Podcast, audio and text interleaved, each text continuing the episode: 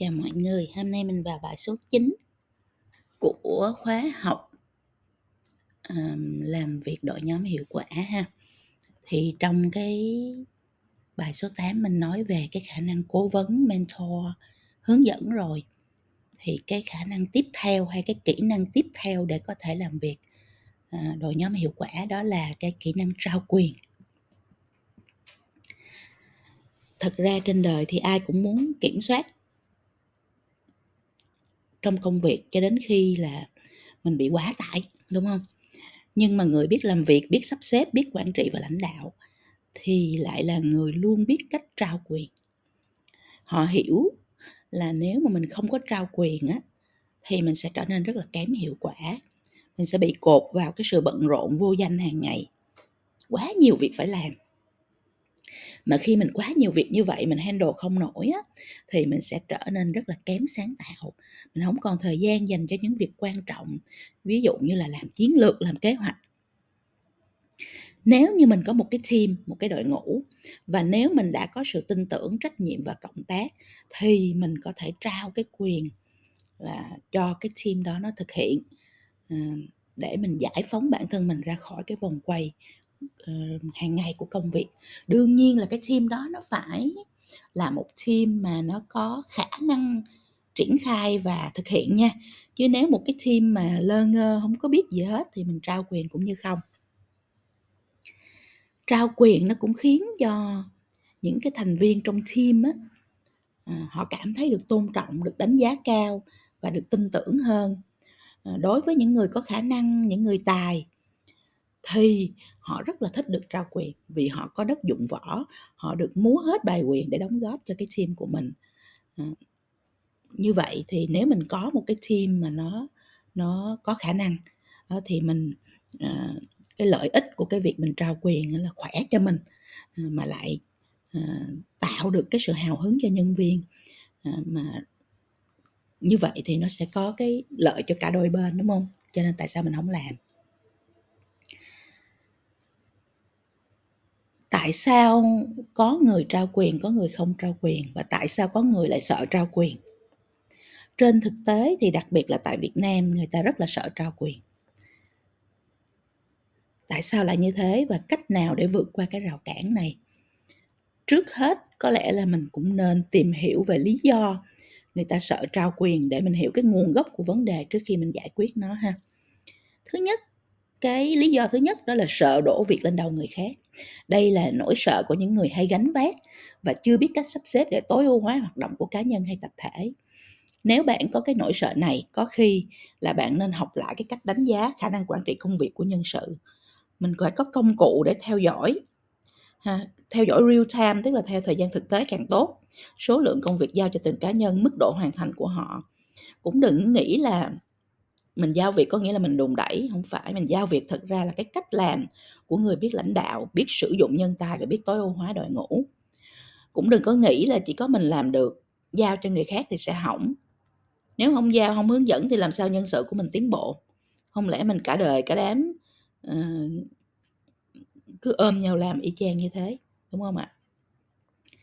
Cái lý do thứ hai đó là sợ mất quyền có nhiều người giao quyền xong thì sợ là mình sẽ mất đi cái tầm quan trọng, tầm ảnh hưởng vì công việc có vẻ là người khác cũng làm được. Cũng có người sợ giao xong, làm không ra chất lượng thì ảnh hưởng uy tín của mình. Có người lười giao, vì giao rồi, làm không xong cũng đến tay mình làm lại mất thời gian hơn. Thực ra thì cách làm là mình bẻ nhỏ những cái task ra. Ờ, trong một cái dự án mình bẻ nhỏ thành những cái task nhỏ và mình giao cho các nhân sự khác nhau theo thế mạnh của họ. Rồi mình cái quan trọng nè là mình phải theo dõi thật là chặt cái tiến độ à, triển khai của họ. Còn sếp hay cái người nắm dự án thì sẽ vẫn là người tổng hợp và đưa ra quyết định cuối cùng. Trao quyền không có nghĩa là mình phân chia quyền lực mà ý nghĩa của nó là mình phân chia trách nhiệm và cộng tác với nhau vì một cái mục tiêu chung.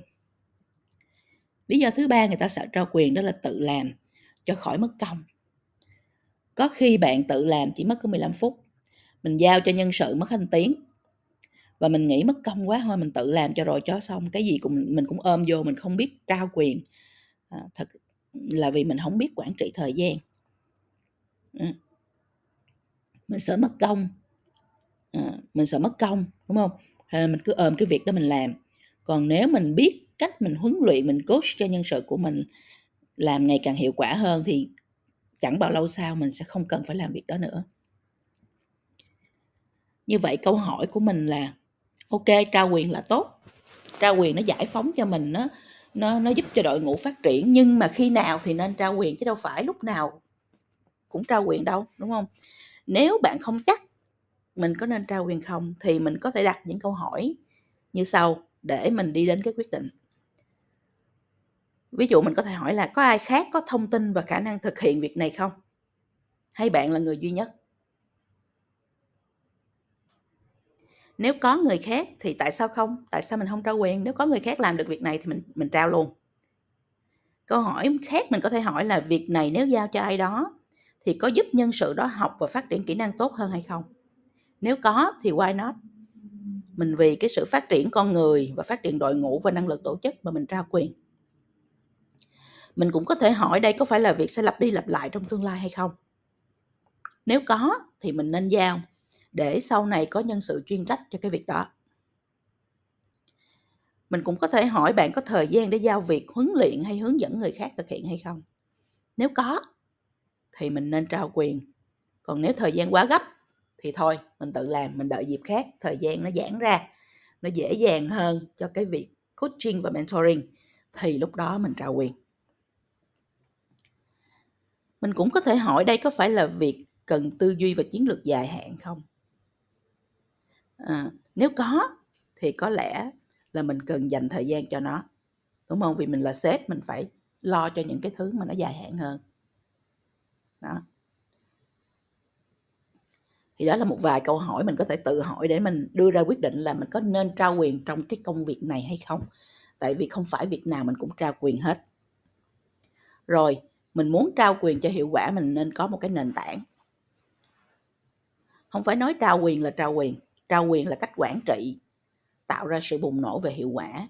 Nhưng mà nó chỉ vận hành được khi bạn đã xây xong nền tảng nhân sự, có khả năng, có kỹ năng, có trách nhiệm và có thể deliver, tức là tạo ra cái kết quả mà mình mong muốn. Một cái doanh nghiệp nếu mà chỉ tuyển dụng người ít kỹ năng trả lương thấp, chỉ sao làm vậy kêu đâu dạ đó. Thì làm sao mình trao quyền? Còn một doanh nghiệp mà kiểm soát hết chi tiết, đúng không? Không hề trao quyền mà lại tuyển dụng một người có tài năng, có năng lực vào, rồi không ờ, không cho người ta làm gì hết, không có cho người ta cái quyền gì hết thì trước sau họ cũng bỏ ra đi. Lãnh đạo nào thì văn hóa đó, văn hóa nào thì đội ngũ đó cho nên mình phải rất là rõ ràng cái chuyện này. Trao quyền thì team phải có khả năng mới trao được, đúng không? Còn mình mà control hết, mình không trao gì hết, thì mình đừng có tuyển người có tài năng vô, người ta cũng bỏ đi. Đó. cho nên nếu muốn trao quyền, mình cần có những cái điều kiện cơ bản sau. Thứ nhất là lãnh đạo phải có tư duy trao quyền. Thứ hai là thành viên trong tổ chức là người có khả năng và vận hành được trong cái văn hóa trao quyền tổ chức phải có quy trình và phân công trách nhiệm rõ ràng, thưởng phạt phân minh. Và nền tảng giao tiếp và trao đổi thông tin, nền tảng quản trị nội bộ phải hiệu quả và minh bạch. Để chi? Để mình còn monitor, mình theo dõi. Chứ mình trao quyền xong mình không theo dõi, cuối cùng không có việc gì nó xảy ra hết thì trao quyền để làm gì? Không? Nên trao quyền đó là chuyện đương nhiên và là điều tốt. Nhưng mình cần lưu ý tạo điều kiện trước khi mình triển khai thực hiện cái việc này. Thì nhân cái buổi mình nói về trao quyền hôm nay thì mình nói luôn, một cái góc khác của trao quyền đó là những cái level trao quyền khác nhau, chính cái level trao quyền. Tùy theo khả năng của nhân sự mà cái việc trao quyền nó có thể khác nhau, từ vài phần trăm đến một trăm phần trăm, ha. Cho nên mình có thể thử những cái cách khác nhau, đơn giản dễ áp dụng như thế này. Level 1 là mình yêu cầu người nhân viên, nhiều nhân sự của mình hãy nghiên cứu vấn đề này cho tôi tất cả thông tin tôi sẽ tự quyết định. Tức là mình chỉ trao một phần trong một cái việc nào đó thôi. Level 2 cho tôi vài lựa chọn, ưu khuyết điểm của từng lựa chọn, tôi sẽ quyết định chọn option nào để mình lên một cái level mới. Level 3 cho tôi biết điều kiện chung để tạo bộ lọc cho các lựa chọn. Các option khác nhau. Option nào bạn đề nghị, rủi ro đi kèm là gì? Tôi sẽ xem xét và đưa ra quyết định. Là mình thêm một bước nữa cho người ta đưa ra option và giải pháp luôn. Nhưng mình vẫn đưa ra, là người đưa ra quyết định cuối cùng. Level 4 bạn hãy trình bày kế hoạch cần làm để tôi có thể phê duyệt. Level 5 cho tôi biết bạn dự định làm gì và như thế nào. Chờ tôi đồng ý rồi tiến hành. Level 6 trình bày cho tôi biết bạn dự định làm gì và cứ triển khai làm cho đến khi tôi có quyết định gì khác. Này là trao quyền cao hơn rồi đó, là trao luôn cho cái quyền triển khai. Level 7 làm đi, báo cáo cho tôi biết bạn đã làm gì và kết quả ra sao tức là mình trao luôn cái quyền là tự người ta sẽ suy nghĩ lên kế hoạch thực hiện xong rồi chỉ báo cáo thôi. Level 8 làm đi báo cho tôi biết nếu thất bại. À nếu mà thành công thì cũng go ahead làm luôn chứ cũng không cần phải báo lại. Nhưng mà nếu có thất bại nếu có gặp vấn đề thì quay trở lại để báo cáo. Và, và level 9 là level cao nhất là làm đi không cần báo cáo cho tôi về việc này nữa. Tức là mình 100% tin tưởng là giao xong thì cái việc đó chắc chắn nó sẽ hoàn thành. À, không cần phải báo cáo lại thì với cái cách tiếp cận này đối với những nhân cái sự, nhân sự khác nhau, có khả năng khác nhau thì mình có thể ứng dụng các cái level trao quyền khác nhau cho nó phù hợp với thực tế, chứ không phải ai mình cũng trao quyền giống như nhau. Có người mà người ta không biết tự mình sắp xếp tổ chức để triển khai mà mình trao hết 100% quyền thì người ta cũng không biết làm gì, thì nó sẽ làm chậm tiến độ cho tất cả mọi thứ, đúng không ạ? Thì mình cũng nên ở trong một cái tổ chức mỗi công ty thì mình cần phải biết những nhân sự khác nhau, cái level trao quyền của mình nó phải khác nhau như thế nào à, đó là cái à, kỹ năng à, thứ sáu trong cái bộ kỹ năng về làm việc đội nhóm hiệu quả tức là kỹ năng trao quyền hôm nay mình đã à, chia sẻ với nhau trao quyền là như thế nào tại sao người ta lại sợ trao quyền khi nào thì nên trao quyền ha?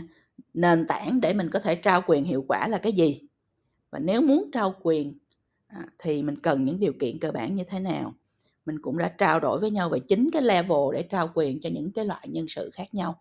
Thì rất mong là các bạn sẽ hiểu rất rõ về cái kỹ năng này và nhờ vậy mà các bạn có thể sắp xếp, tổ chức, trao quyền hiệu quả cho cái đội ngũ hay là cho công ty tổ chức của mình.